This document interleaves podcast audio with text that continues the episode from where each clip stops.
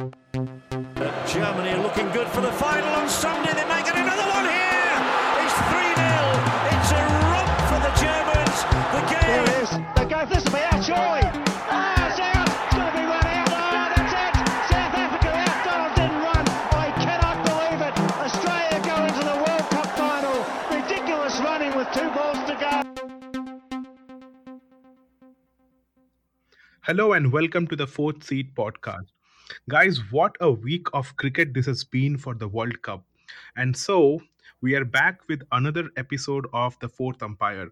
This is me, Mayuk, and joining me uh, to talk about the World Cup is Aditya from Boston. So, Adi, uh, I think this is this is this was the best week as far as games go for the World Cup. Definitely, and especially a much needed one after that damn squib that the India Pakistan game turned out to be last week.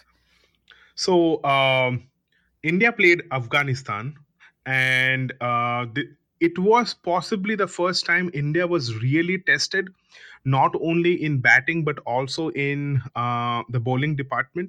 So uh, starting with the match, no one really got going. Uh, there were like a couple of contributions from uh, let's say KL Rahul at the top, a little, little bit. Uh, Virat Kohli mostly, um, and then Mahendra Singh Dhoni and Kedar Jadhav kind of slowing the pace down. Um, what are your thoughts about Dhoni's innings in that match?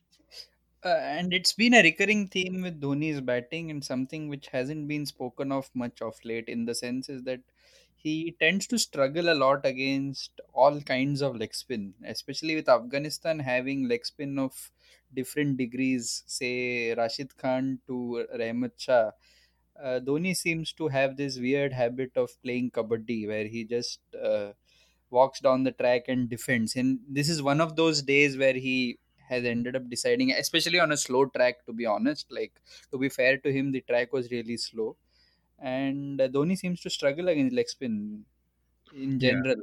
Yeah. And, and and he's if I'm not wrong, he's gotten out a lot to leg spin. Even Mayank Markande had a had the wood over Dhoni in the IPL, if I'm not wrong. And you're talking about the last IPL, right? Last IPL, yeah. Yeah, yeah. So uh, as as Virat Kohli pointed out after the match, India were probably 30, 40 runs short on this wicket. Uh, I think I think while they were batting, they kind of figured out this was not like a 320 or 330 track but I would say uh, 250 or 260. Uh, having said that, uh, Virat Kohli correctly pointed out that they are about 30 40 runs short. Uh, in the end, it looked like uh, the bowling attack that India possesses actually made sure that India were not hurt because of those 20 30 runs. Um, Afghanistan uh, started playing really well, right? I mean, uh, if it was not for Bumrah, uh, uh I, I, think India would have lost this match. Uh, would you Would you agree on this? I totally agree because a lot of newsreel would be spent on Mohammad Shami and the hat trick in the last over. I feel the definitive moment in the game is uh, those two wickets that Bumrah took in that one over, which was somewhere in the middle stages where Afghanistan were really threatening to walk away with the game at that stage, right? Those two very well directed bounces that he bowled. I think yeah. that's where the game turned. And and also not only great bowling, but also um, uh, India just had like a mature head on there. I mean, they have experienced these situations and scenarios multiple times, and I guess just the fact that India are used to winning, um, it probably helped their cause. Uh, it is possible that team like Pakistan or Sri Lanka would not have survived this uh, game against Afghanistan if the situations were similar. That was my takeaway. So kudos to India. Uh, yes, very very true. And in what epitomizes that is actually Mohammad Shami. So the guy hasn't played a game for a while now. He walks straight into the team due to Bhuvneshwar's injury and he has to bowl that last over. And in this last two overs actually he keeps his nerve. So while the hat trick was very important i think he bowled another over pre- before that which he conceded only a couple of runs in that over. So i think for a person who hasn't been playing top level cricket in a month uh, in this during this world cup for almost a month to actually turn up and put a match winning performance like that i think that symbolizes how match ready this side is Exactly. And then it's, and we have to remember that Shami started really well. He gave away very few runs in his first spell, and uh, so did Chahal. Uh, he bowled exceptionally well. Kuldeep Yadav did not get a lot of wickets this time. I guess Afghanistan came up with a game plan to not lose wickets to Kuldeep. Uh, but what happened is Chahal was bowling really well, and the run rate, the required run rate, uh, kept on climbing, and in the end, it was too much for them. Having said that, uh, Nabi, uh, special word of mention for him. He had really some cool head on his shoulders. Uh, kept the strike rotating and uh, occasionally hit the big shots. So a lot of credit goes to him. Superb effort from Nabi's front. Excellent effort and i think uh, these are all un- underrated cricketers in general but also the fact that uh, say Nab- uh, nabi and rashid khan and uh, several others in the afghanistan team are actually playing multiple leagues all across and that tends to show in the way they perform and they don't seem to be overawed by these situations. You have actually come to expect this of Nabi and Rashid Khan and these folks because you have seen them do well at uh, the international level, even in the Big Bash League Mhm. or in India. But uh, you expect more of them actually. And uh, in the first few games in this World Cup, actually, they were a letdown because of all the team's internal politics, uh, Mohammad Shehzad going home, and all the fiasco around it. And you almost felt like this was another Asian team which is going to unravel very quickly and fall under the follow the footsteps of Pakistan, for example. So, and I was very glad with the way they performed and the way they fought yesterday. And uh, dare I say, I wouldn't have felt bad had they ended up winning yesterday. It wouldn't have hurt India's chances that much. Yeah, Uh, so, I mean, I was kind of disappointed the way Afghanistan started their campaign. Uh, um, listeners of our episodes would know that we had predicted Afghanistan to be really doing well, uh, pulling off some up- upsets. Uh, it hasn't happened uh, as of now, but you know they still have a few games remaining. I hope they're able to win a couple of those, uh, and that would be like uh, I think I'm talking about this from a very selfish interest point of view because I want them to beat Pakistan. Uh, okay, and we'll we'll come we'll come to those games. Uh, but in general, do you think? I think uh, this game has done a lot more for India's chances.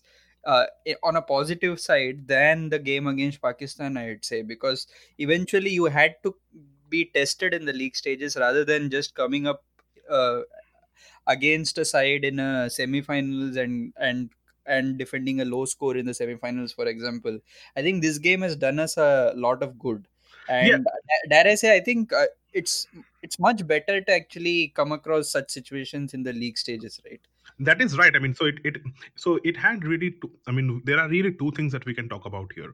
One is the bowling attack got tested. When you have to defend a very low score, we saw how these guys are going to go about things. The second thing that I want to point out here is the middle order was exposed in this game, and uh, one of the very few times the top three did not fire together. Uh, it was up to the middle order to kind of take the game uh, to 40 or 45th over, after which they can start hitting. Unfortunately, that did not happen.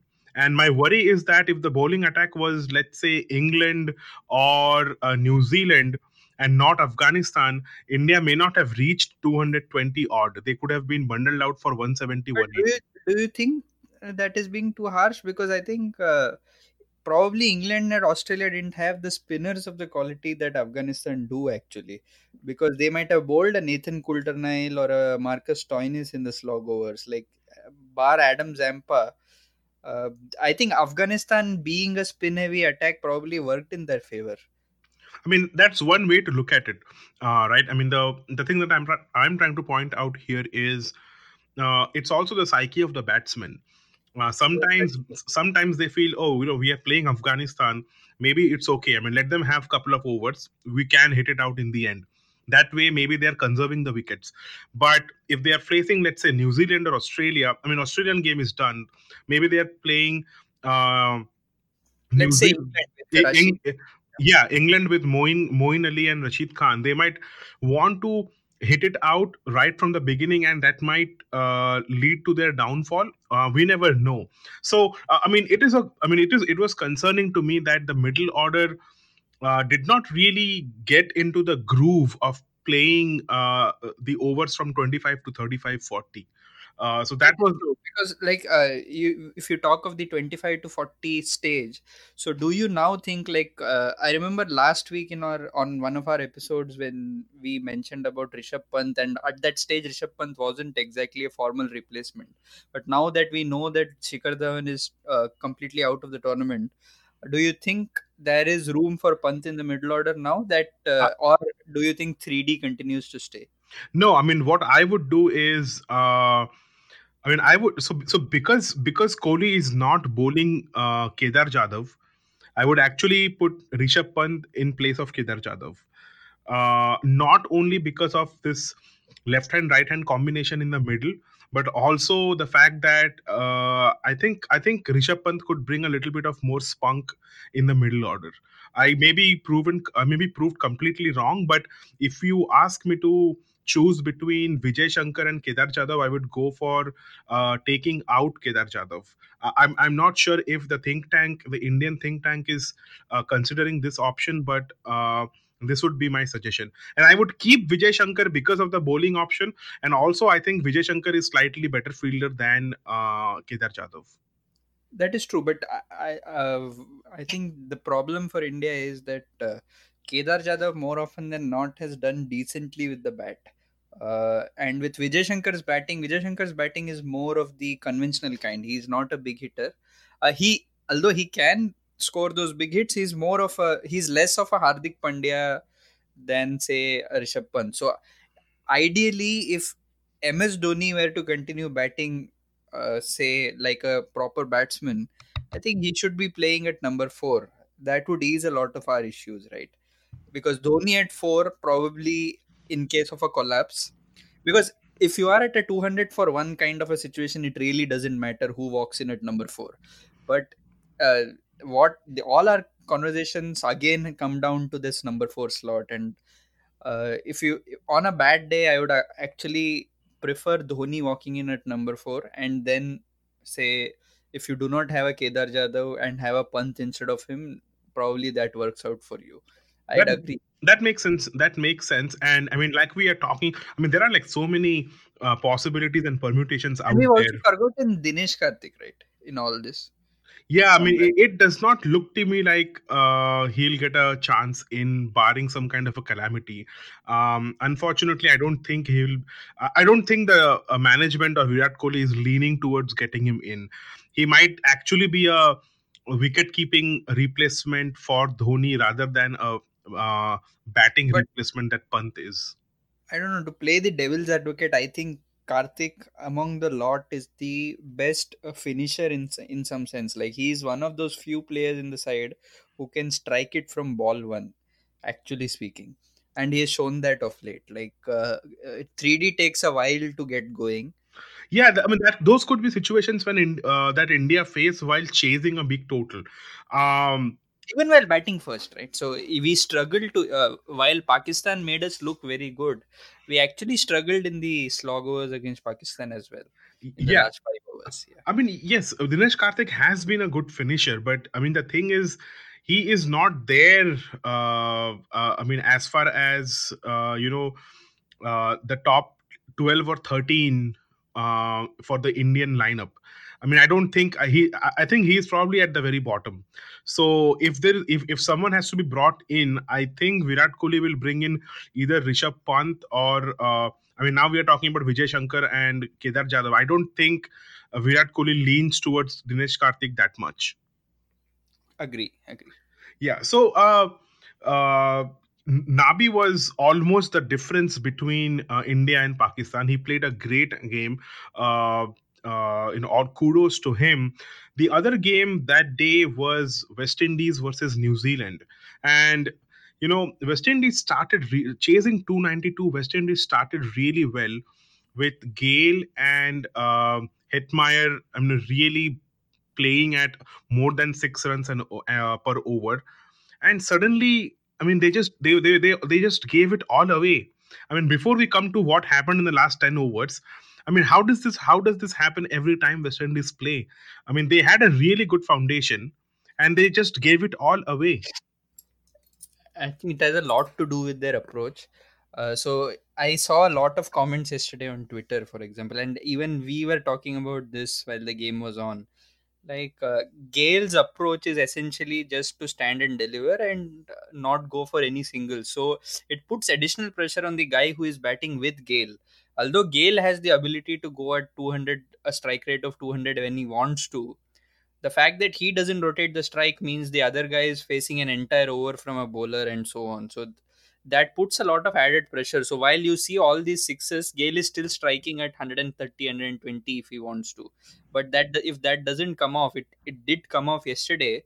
But the moment it unravels, there is hardly any rotation of strike. And I think West Indies are paying for that. The difference between West Indies and England right now is England almost entirely approaches uh, one day cricket the same way as as West Indies do, right? But So, they have, but they, but they have someone like Joe Root to they have a Root and even a guy like Buttler, while Buttler or a Bairstow, while uh, they are big hitters, they still continue to rotate the strike. And even uh, Morgan, let's not forget how the way Morgan bats. There is a huge balance in the way they bat. I think West Indies lack there because if you look at the proportion of dot balls that they play, I think it's significantly high. Makes sense. So uh, uh, Jason Holder could not really. I mean, I th- so uh, uh, Hetmyer gets out. Jason Holder comes in. I was expecting you no a good 60 70 from him, considering he is like a really handy all rounder for I West think he Indies. has the most. Uh, uh, he's the most level-headed of the lot, actually, in the middle order. Abs- absolutely, absolutely. So and he got out for a duck. Uh, I think Evin Lewis was injured for some time. Um, Shea Hope did not have a good game, so uh, we kind of uh, come to the lower lower middle order or the lower order of West Indies, and once again it was this guy uh, Carlos Brathwaite who like single-handedly almost won this game against New Zealand, and what an effort this was, right? Uh, one of the best in this World Cup so far, or probably the, one of the best counter-attacking innings in this World Cup so far. Very true. And while we are now criticizing the way West Indies batted, so the irony of this situation is that uh, only West Indies, only the style of play that West Indies adopt could have gotten them into this mess, and only the style of play that West Indies adopt could have gotten them out of the mess. So eventually, it was the all or nothing approach that got them out of jail almost, right? And uh, Yeah, that uh, because that had taken them to a point where they couldn't have batted conventionally anymore and won the game. And I think it almost came up for Brathwaite, and that tells a lot about the guy. I didn't rate him, a- and I, I don't think a lot of people rated him after the uh, clobbering of Ben Stokes in that World T20 final because in the interim he has hardly done much for the West Indies side Mhm. or in the IPL for that matter for the franchises that he represents. but But right, but right now, he, he- yeah. but right now he did more than enough so that we remember his name until the next ICC event. Yes, he has reminded us all of his very name. And do you think uh, Ian Bishop there was ready with that very line and he would have gone off Yeah, I mean, I, I think I think he was uh, he was priming himself to use that line once again, or maybe something better, uh, knowing that Ian Bishop is actually a very good commentator, uh, given the current standards of commentary, and that kind of brings me to the last ten overs of both these games.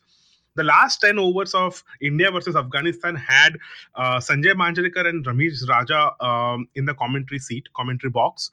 And West Indies versus New Zealand had Ian Bishop and Brendon McCullum and it was such a stark difference in commentary. On one hand, in the India Afghanistan game, uh, Ramiz Raja and Sanjay Manjrekar were absolutely filthy garbage talking. I mean, I cannot understand. I mean, they were kind of they were kind of insulting Afghanistan because I remember it was the 41st or 42nd over. Sanjay Manjrekar claims that uh, the game is done. Sanjay Manjrekar claims that uh, Afghanistan has already lost the game, and India kind of good uh, got a good uh, match practice out of it because they kind of overcame a tough situation. And it is absolutely bizarre why he would say that. Mayuk, I think the problem with uh, guys like Sanjay Manjrekar and Ramiz Raza largely lies with the fact that they don't tend to follow a lot of the sport outside of when India or Pakistan play. So they follow it in a very through a very parochial lens i would say and they they end up talking such a lot of crap that it shows up their uh, lack of understanding of other sides. And uh, this is largely a pl- problem with a lot of these uh, new age uh, cricketer turned commentators. I found this with even the aussie commentators in fox. Like they don't seem to know much outside of the australian summer. Like uh, the the kind of adjectives that is used. For example uh, you would have a very accomplished player. Uh, you you had a few commentators the other day talking about Shakib Al Hasan as if this is the first season that he's performing well. The guy has been doing well for the last decade or so, but the way people talk of him as if this is the first time that he has turned up in Bangladeshi colors is appalling, and it's an appalling lack of understanding of how world cricket works I mean, in the rest of the world. Shakib Al Hasan has been in the top 10 list of all rounders for ICC for quite a while. for quite a while. So I think that is just a just a point. And coming back to Ramiz and Sanjay, I think I don't expect much better from them. And uh, in stark contrast, uh, these two games were almost like uh, they would rank very highly in the list of World Cup la- classics, right? Like if 20 years down the line, if you were to pick uh, two or three games from this World Cup, which you would still be talking about in, say, five World Cups down the line, these games would probably rank up there. But the kind of narrative and the kind of uh, callback in terms of commentary is absolutely zero. So, how many lines, even given Shastri Kaka's limitations, at least you would remember those lines of Shastri Kaka uh, on those odd occasions. And say, we have discussed this before on our podcast how Tony Greig has made uh, several of those 90s moments very memorable. How and Bill and Lawry, and and, yeah. and the way Ian Bishop speaks, it reminds me of the tone and uh, tone and uh, the uh, analogies uh, Tony Greig used, right? exactly and and and see uh, bishop also in his commentary towards the end when brathwaite is striking it obviously you know that he's siding by west indies and he's not the most neutral at that stage but still to give you that san- sense of how big the occasion is and how big how momentous the feat is i think that's the job of a commentator and not to say banal things like 10 runs and uh, so ramiz raza today it reminds me said something like uh, South Africa will be looking at this not as uh, 10 runs and over, but as 120 required from 76 balls. How, what sense does that even make, right? They are both the same things. So these are very banal, cliched things. The commentator's job is to create that sense of occasion. And uh, guys like Sanju Manju and Ramiz fail at doing so. Yeah, that reminds me of uh, a tweet that my friend sent. Uh, uh, he said, "Are uh, are these overs called a death overs because uh, Sanjay Manjrekar and Ramiz Raja are in the commentary box?" so so yeah so so before we end this segment of these two uh, great matches this world cup we come to the last ball of west indies versus new zealand where Brathwaite was caught uh, in the boundary ropes it was a phenomenal catch and i think it was a lot better than what uh, ben, uh, ben stokes had taken in the england game in the first game right and uh, i wonder what nasser hussain have, would have said if uh, he was in the commentary box like you cannot do it you should not do it it's the, this is not a catch and I think to be fair to Hussain. uh, he got a bit carried away. He's a decent commentator, otherwise, he's among the better ones of the lot. And I think uh, he actually has gotten carried away with the fact that England are actually playing modern one day cricket. He cannot relate to the fact. The fact that he said that you can't do it is because English cricketers of the 90s wouldn't have dreamt of doing it. makes sense makes sense all right so we'll take a short break and um, come back with uh, some more discussions about the games that are to be followed Welcome back, guys. So, after mentioning about the two games, there is one thing I forgot to ask. So, uh, do you think that Nabi and Brathwaite's innings uh, would be remembered more because they failed to reach the target? Does that make their feats more heroic in some sense? I I think it does. See, because uh, uh, the obvious comparison for me would be, uh, let's say, 1999 World Cup, where Lance Klusener was actually uh, uh, the man of the series, sort of, right? I mean, Yeah. Rahul Rahul Rahul Dravid was the highest run scorer, but Klusener was uh, judged man of the series. But then uh, because of that famous in, uh, um, Australia versus South Africa game, he, they failed to reach the finals and possibly even win the World Cup. That was their best chance.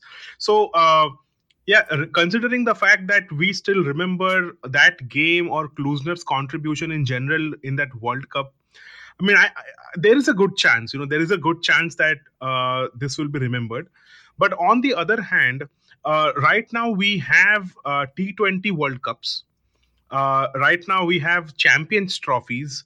So uh, i mean champions trophy was also there in 2000s but then i feel uh, there are just much more many number of games happening. And it is possible that uh, uh, the younger generation may not remember this that much but uh, see because we remember carlos brathwaite from the t20 onslaught right? Yes. so uh, and that was a t20 world cup. Right it is possible that we'll see a few more such innings from anyone in the world cup or in the champions trophy. It is possible that it may get drowned out a little bit but yes i mean in general i mean personally for me i would remember this brathwaite 100 i mean remember this was like a Uh, this was like a this was not like a quick 50 60 where you got close this was like a century and he almost made it. So I mean, yes, I would remember this not and, for a very long time. And, and and if if we were to draw footballing parlance, it is like a side coming back from 5-0 down and almost winning the game in the dying moments, right? It is that yeah, kind. Yeah, it, it, it is similar in some sense. And coming to Nabi's innings, I mean, every time India play Afghanistan. I mean, remember the last time India played Afghanistan, it was a tight game in the Asia Cup. Yeah, in the Asia Cup. Now, one, when India play Afghanistan once again, and I and I foresee uh, Afghanistan playing India quite a bit, in, if not in Test, but in one days uh, in the near future. Uh, I think we are we are going to talk about this innings. I mean, every time uh, Afghanistan is under pressure, they themselves are going to think about the kind of innings Nabi played. So uh, I don't think we are overhyping it. They were really great, great efforts, and we are going to remember them. And again, to just put things in context, man, that even just the fact that Afghanistan got this close, I think it's a phenomenal achievement. For a yes, they are a f- full test playing nation. You come to expect this of them, having seen them play in the last couple of years. But even then, to put things in perspective, these guys were playing Japan less than a decade ago, and from there to actually reach this level and even pull off an upset.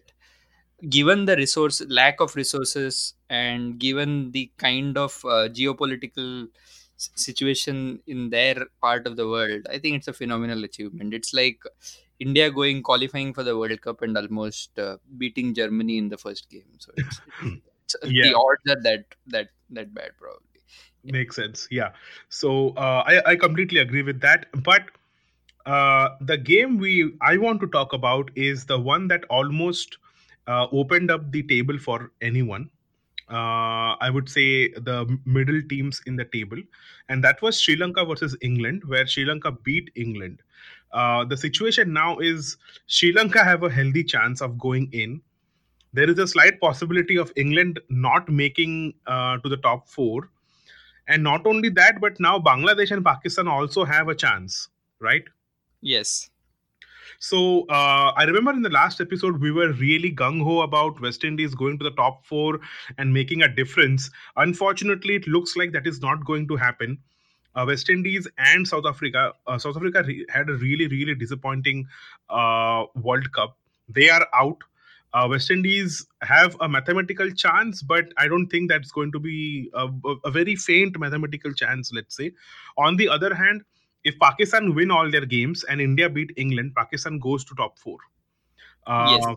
And the situation is much more better with Sri Lanka, where they have the situation in their own hands, uh, and they can very much go through. And Sri Lanka's remaining games are uh, one is with West Indies, one is with South Africa, both of which they should fancy. You never know with the West Indies game, given the way the West Indies play.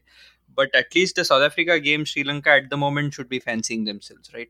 So so what has changed i mean uh, again i mean this is like uh, i mean we made some wrong predictions we kind of said that sri lanka are out and and and, and then they did not really give us any reason to believe that she, that they are going to be in the top 4 or have a chance to be in the top 4 but right now after beating england uh, it's it's kind of worrying signs for England right now. I mean, yes, great chance for Sri Lanka, but worrying signs for England. It's some in some ways it's the draw, right? So England and New Zealand have all their tough games clustered towards the end of the league stage. So this means that any slip up in the first half uh, means that they find themselves in a bit of a spot. And England, of all teams, they have picked out Sri Lanka and Pakistan to lose in the first leg of the tournament, which is the least fancied sides in, I'd say, among the lot that they have played so far. So now that they have Australia immediately to follow this week and then India, there is a fair chance that England might be under tremendous pressure. And given the fact that people expect them to win this tournament, they're playing at home, and there is this added added pressure of the home crowd actually expecting them to win this tournament. We don't know how England would react. They'd either crack or they'd come up on top. We don't know how England would react, and I think from the English point of view, this will show where they stand in terms of the knockouts as well. Yeah. So so so just staying uh, for a moment um, on the England and Sri Lanka game. Um, I think uh, seventy percent of the contribution or the, or the winning contribution goes to Lasith Malinga. He sort of rolled back the years with his uh, spell and vicious fast bowling, right?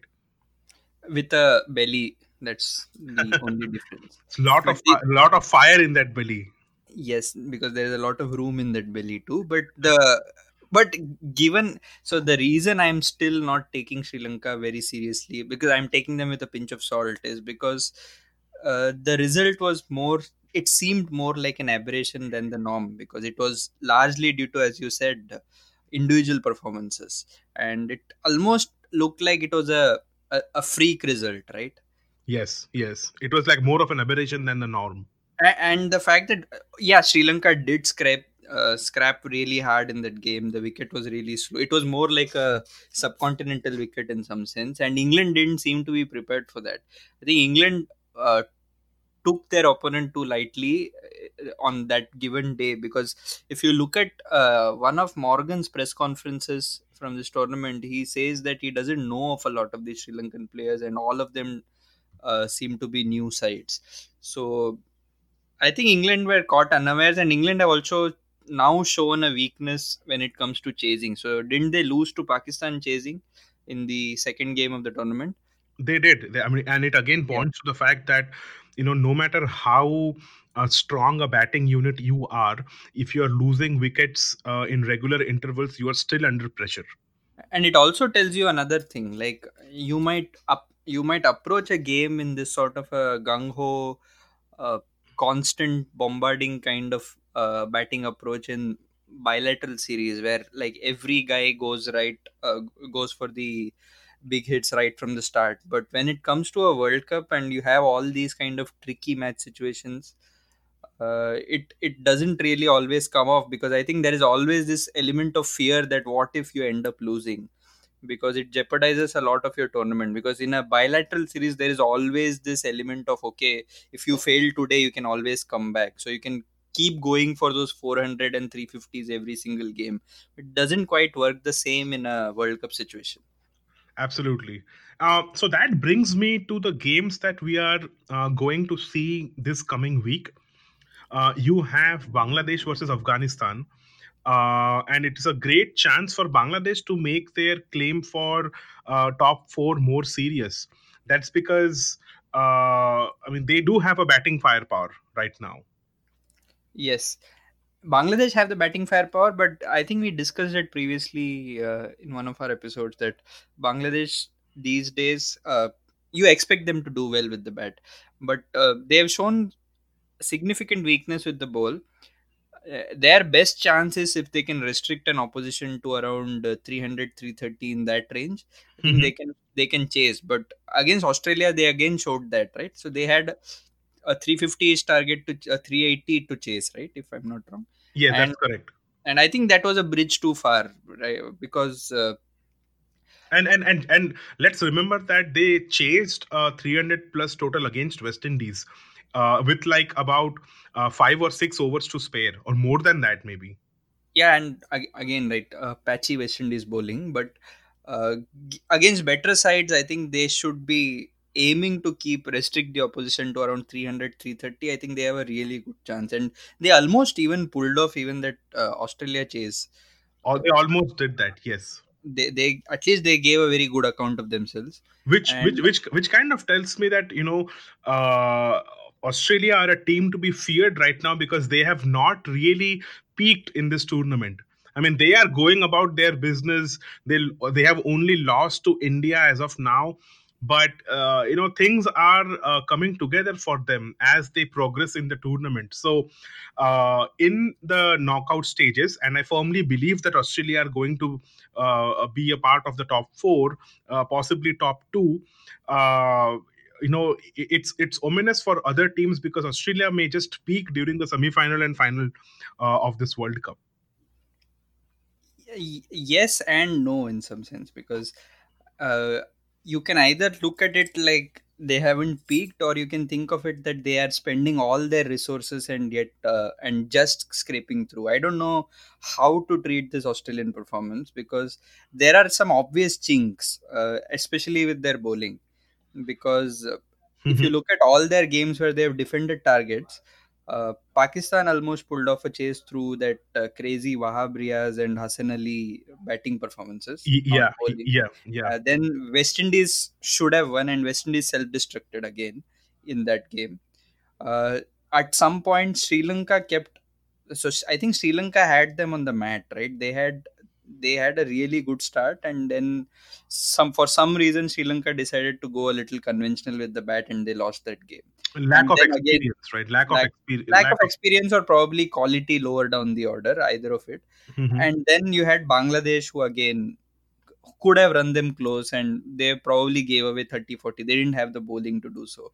So at least Australia's bowling is displaying a lot of uh, very open chinks. Mhm. And whether if they consolidate on that, I think they'll be a really hard side to beat and they might end up just uh, So I think I think I think uh, through the knockouts. Yeah. this game on Tuesday, 25th of June, between England and Australia is going to be England's batting versus Australia's bowling. Um, in the sense, it's that will be the game that is going to tell me if uh, Australia's Australia's bowlers have it in them to uh, reach the final. Very true. And it'll also show how England handle pressure. So I think for England, virtually you have a knockout like situation for the rest of the tournament. And- Every single game. and that brings me to the second game uh, or third game of this week but second game uh, uh, uh, for this important top four situation so tuesday you have england versus australia and on wednesday uh, 26th of june you have new zealand versus pakistan uh, new zealand are currently sitting at top of the table but uh, Pakistan have very recently tasted blood and they would want to uh, keep this winning streak going and knowing the kind of team they are once they are in the knockout stages they are extremely dangerous. So uh, pakistan play new zealand on wednesday and in the weekend they play against afghanistan so this game against new zealand is a very very crucial game for their campaign Exactly. But uh, I have a I have a feeling Pakistan will beat New Zealand for some reason because New Zealand are due that bad game and they have relied very heavily on Kane Williamson and uh, and Ross Taylor. Uh, Mhm. more so more so Williamson.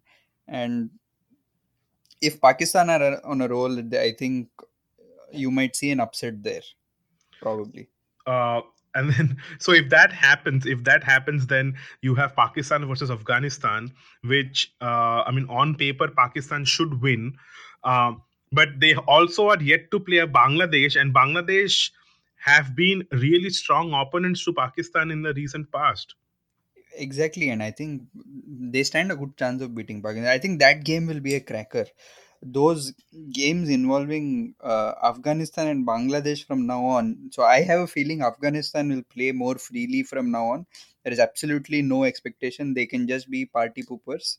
So it's going to be a lot of fun to see how they approach. They can they are going to take down a few sides. Um, I mean, uh, it so so so let's say Pakistan um, uh, wins all their games. Okay, let let's let's assume Pakistan wins all their games.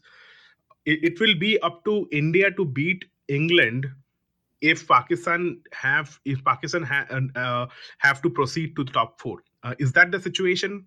Yes. So if uh, we have a funny situation wherein if on uh, Wednesday if uh, New Zealand uh, if Pakistan beat New Zealand, they'll be hoping for India to beat England on Sunday, and uh, that is going to be a weird situation for all Pakistani fans.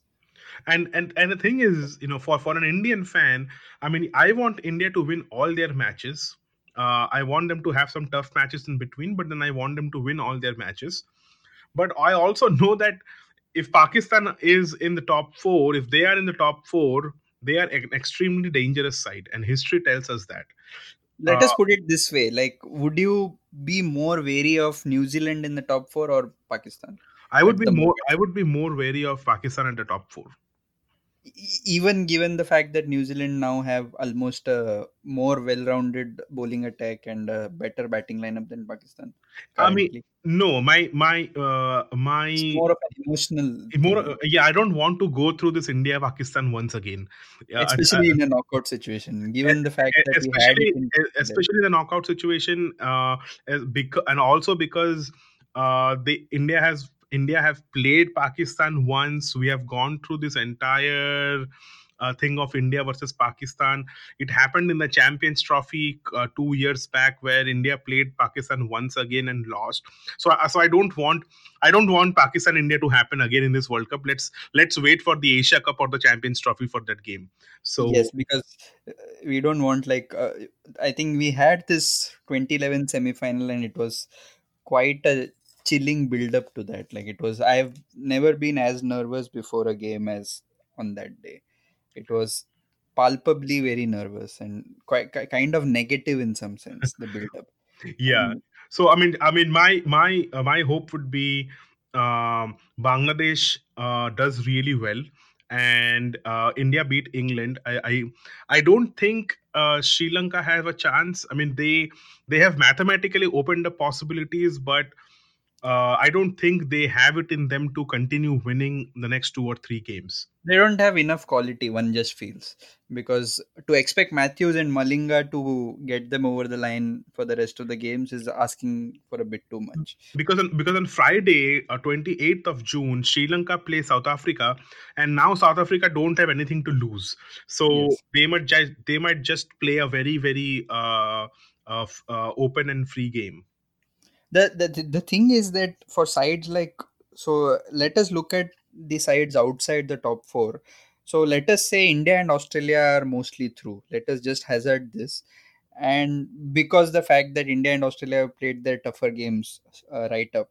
So the teams which are most likely to now uh, falter are england and new zealand right? Hmm given the fact that they have their tough games to follow now. So New, let us not forget New Zealand still have to play Australia, England, and Pakistan. Absolutely, So yeah. so it's not a, a set in stone thing that they'll end up winning all three. They might they might even you can still lose all three because all three are losable games and England also has three very losable games Australia, India, and New Zealand. So, given the fact that uh, the competition for these other two, I'd say, let us say only uh, Bangladesh and Pakistan have a chance. They are fighting for the fourth spot. I'd, I'd uh, say rule out Sri Lanka for the moment. hmm So, do you do you see Pakistan and Bangladesh both of them win, winning all of their remaining games? I, I don't. I mean, I mean, uh. I mean, I don't. Uh, I I don't see them winning all their games. all their games. I think that's where it'll boil down to. England might lose all their games, but I don't see Pakistan winning all their games, to be very honest. That's But true. I, Pakistan have proven us wrong in the past, so they you have i mean and what and if, if what you're saying um, uh, stands true then we have the top four as it is right now right so you have uh, This is the most likely top four. Probably one of the two can still be pushed out. yeah i mean I- i, I, I really want i really want another team from asia in the top four It's looking unlikely, but there is a chance. Like I think this week will tell us a lot about it. Yeah. So so uh, Bangladesh, I hope breaks in because I think they deserve a top four slot the way they have played. So I think they have exception. They've been quite exceptional with the bat and the the kind of crowds they have brought in in this World Cup. So Bang- remember that Bangladesh don't get a lot of tours to these big nations like Australia and England. They don't treat Mhm. them very well uh, in, as equals in the uh, future tours program. Yeah. So the fact that they've brought in such big crowds, I think Bangladesh are going to get uh, test match tours and uh, full length tours to England very soon because of their. So I think they are somewhere very similar to the the kind of crowd pulling ability that India had in the late 90s. Uh, I, that is when England woke up to the fact that oh, uh, this is a big, huge audience for this Indian team in England. That is when we started getting proper tours and uh, matches in big locations. I think Bangladesh are just at the cusp of that right now. I, I, I think what's going to happen is um, they know Bangladeshi uh, Bangladeshi one day teams and T20 teams are really strong, so they are going to get let's say uh, uh, five ODIs and three T20s or the other way around to England or Australia, and the board and the Bangladeshi cricket board uh, would request two test matches. Uh, Yes. to go with that, so I, I I think I think that's what you are going to see more of in the next uh, few years. Uh, that might mean uh, changes to the Future Tours program (FTP), but um, uh, and you know, I mean, who, I mean, ICC's, I mean, th- th- those things are not written in stone. But the FTP right now is uh, more structured. So uh, just after this World Cup, there is this four-year cycle of the uh, World ODI Championship and the World Test Championships that begins, right? Mhm. So this mandates all sides to play each other for a minimum stipulated this things home and away. Yeah, So this will be like a home and away format. And I, if I am not wrong, even sides like Netherlands and Ireland are now part of that league. So given the fact that Netherlands now has official ODI status and they beat Zimbabwe the other day, so I think Bangladesh will get stipulated games, uh, but probably they might get matches in bigger venues. So if you remember the last time, the only time Bangladesh have ever toured Australia, they have gotten matches in places like Darwin and Cairns yeah, yeah. not not the sort of towns you would hear about uh, very often in geography I mean, and So- those and those are the kind kind of towns where India used to play their one day matches in '99 World Cup. Yes so all these matches that india played in the 99 world cup for folks who haven't tuned in were in these very tiny venues like taunton hove and bristol and uh, and which was leicester i think is one of the places where we played so you cannot imagine india getting games in those kind of places anymore so Yeah, I, th- I think, and and so things might change for Bangladeshi cricket on that uh, uh, on on that side as well. So uh, we'll take a short break and um, we'll come back with some more discussion and closing thoughts for the uh, week in the World Cup to come. And before that, let me just remind you that our Twitter handle is at Seat Fourth, and our email ID is the fourth seat podcast at gmail.com. So do write to us uh, on email and on Twitter. We look forward to hearing from you and see you on the other side of the break. Welcome back to Fourth Umpire. So uh, before we end this episode, uh, Addy, could you tell me what are, what are your predictions for the two semi-final games? That is uh, first versus fourth and second versus third in that order. Uh, which games do you foresee happening? So, assuming uh, the top four stays the same this week, and if there isn't an upset, uh, looks like given the way India have played and the given the games we have left, Mhm. so with the risk of having egg on my face next week, uh, it looks like India might finish top of the table. So India are yet to play uh, Bangladesh, England, West Indies, and Sri Lanka. Sri Lanka. Let us say we drop one game down the Mhm. line in this uh, from these four. Yeah. So, uh, uh, technically, none of these sides have even qualified yet. But still, assuming that these top four qualify, uh, India has go in as the first ranked team from Mhm. the league. And given the way the uh, the fact that England have dropped two already, if they go through, they are most likely to go through as the fourth ranked team, which is quite improbable as it sounds. Like at the beginning of the tournament, uh, I wouldn't have uh, hedged my bet on this. Yeah, I mean, you wouldn't have expected England to lose against Pakistan and Sri Lanka of all Lanka. teams. Of all teams, you would have expected to uh, them to go unbeaten at this point and then lose probably a couple of games at the end. But uh, as it turns out, it looks like India first, England fourth, which means a very mouth-watering semi-final between India and England at Manchester. Okay. And a second semi-final between the trans-Tasman rivals, Australia and New Zealand. All right. So uh, I'll not go into the details of what you foresee happening uh, in those two games if they happen, because But we those have are mouth-watering semis, right? Th- those, those those are blockbuster uh, cricket matches if they if they if they end up happening.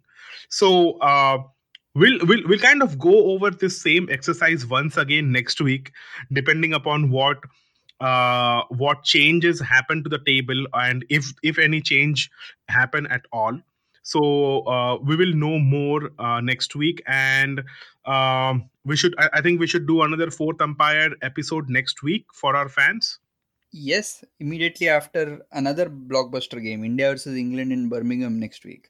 I think Ah. that will be a classic, probably. That uh, so uh, any predictions for that game, India versus England? I think given England are under pressure, I think England might win that because they might be primed up more. I, I'd I'd take a defeat to England in the league and beat them in the semis probably. Yeah, I mean, uh, uh, I think I think uh, I really want India to go unbeaten through. I mean, so let me get let me go back to what I had said before the World Cup began. So I said I don't think India is going to be in the top four at the end of the group stages, but I hope India does because I support. Uh, but I hope India does because I support India. So I have been I have been proven wrong. I think India have played really well, and they are going to be in the top four. Um, and now because that is the situation i want them to go unbeaten because we have beaten south africa we have beaten uh, australia uh, we have beaten pakistan so now um, the toughest game india is going to face and I, I hope that is the case is england. And we are not given a scare by sri lanka or or or, or west indies or bangladesh. And I this hope- week has this week has taught us not to take any any of these sides lightly, though.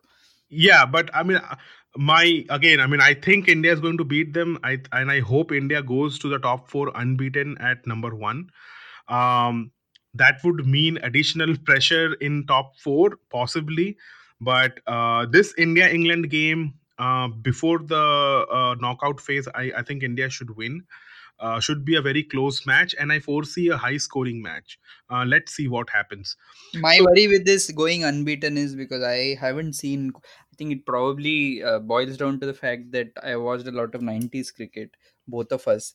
Uh, we saw India in 2015, and in fact, a lot of ICC tournaments since 2014. Mhm. India have actually breezed through the league stages and, yeah i mean i mean and, India, and come up short in the knockouts. I mean, So- a- after the 2007 World Cup, I mean, India Hmm. have hardly dropped any game uh, in, in in in ICC World Cups, right? Yeah, in the last two World Cups, I think 20, since 2011, we have lost two games. Yeah, in Yeah. in say around 25 30 matches probably after the so i think the last time uh, we we lost one game in the 2011 world cup to south africa in the leagues that's correct. Uh, yes, and and we tied one against england if i'm not wrong that So, high that high scoring game. yeah at bangalore Yeah. and in the subsequent 15 i think we lost this one game which turned out to be the semi final we we were unbeaten going into the semis and we lost to australia in the semis so if you want to stay, uh, uh, uh, if you want to follow the trend of the 2011 World Cup where India won, you want Yeah. India to lose a game and then go unbeaten after that. after that So i'd if, take if, that if, if that happens, uh, which team would you lose to? I'd pick England to lose to in the leagues and then beat them again in the Because- semis or finals whenever we meet them. I mean, is that because if India loses to Bangladesh, Sri Lanka, or West Indies, that would be a huge scare for the team management? yes, and it's also uh, they get the bragging rights. And and uh, Twitter would be a scary place for us, right? yes, yes, e- exactly. Because uh, those are the three games you would expect to lose. It's okay to lose to England some level, at least in the league stages.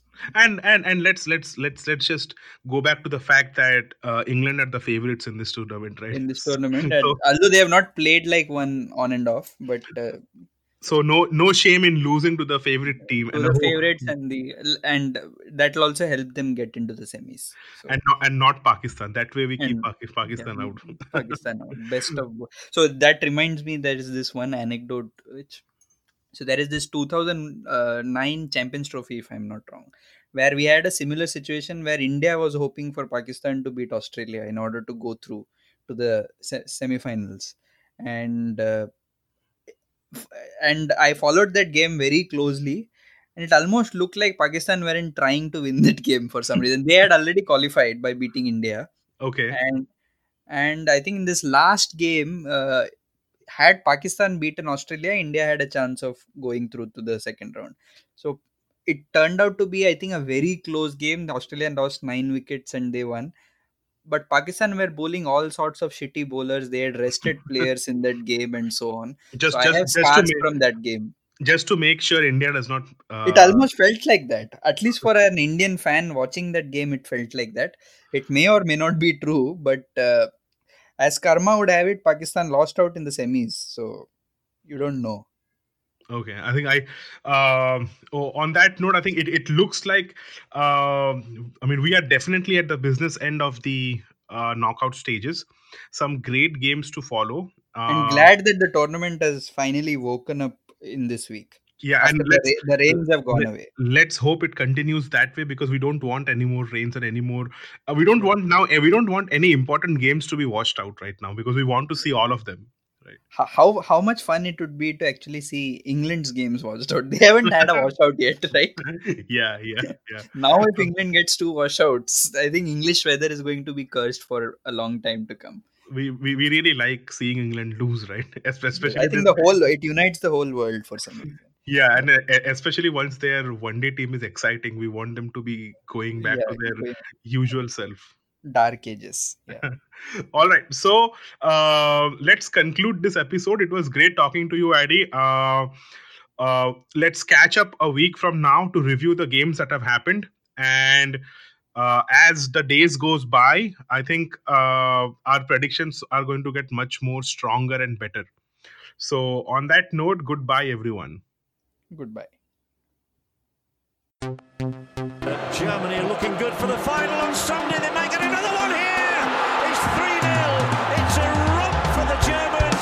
again. There it is. This will be our joy.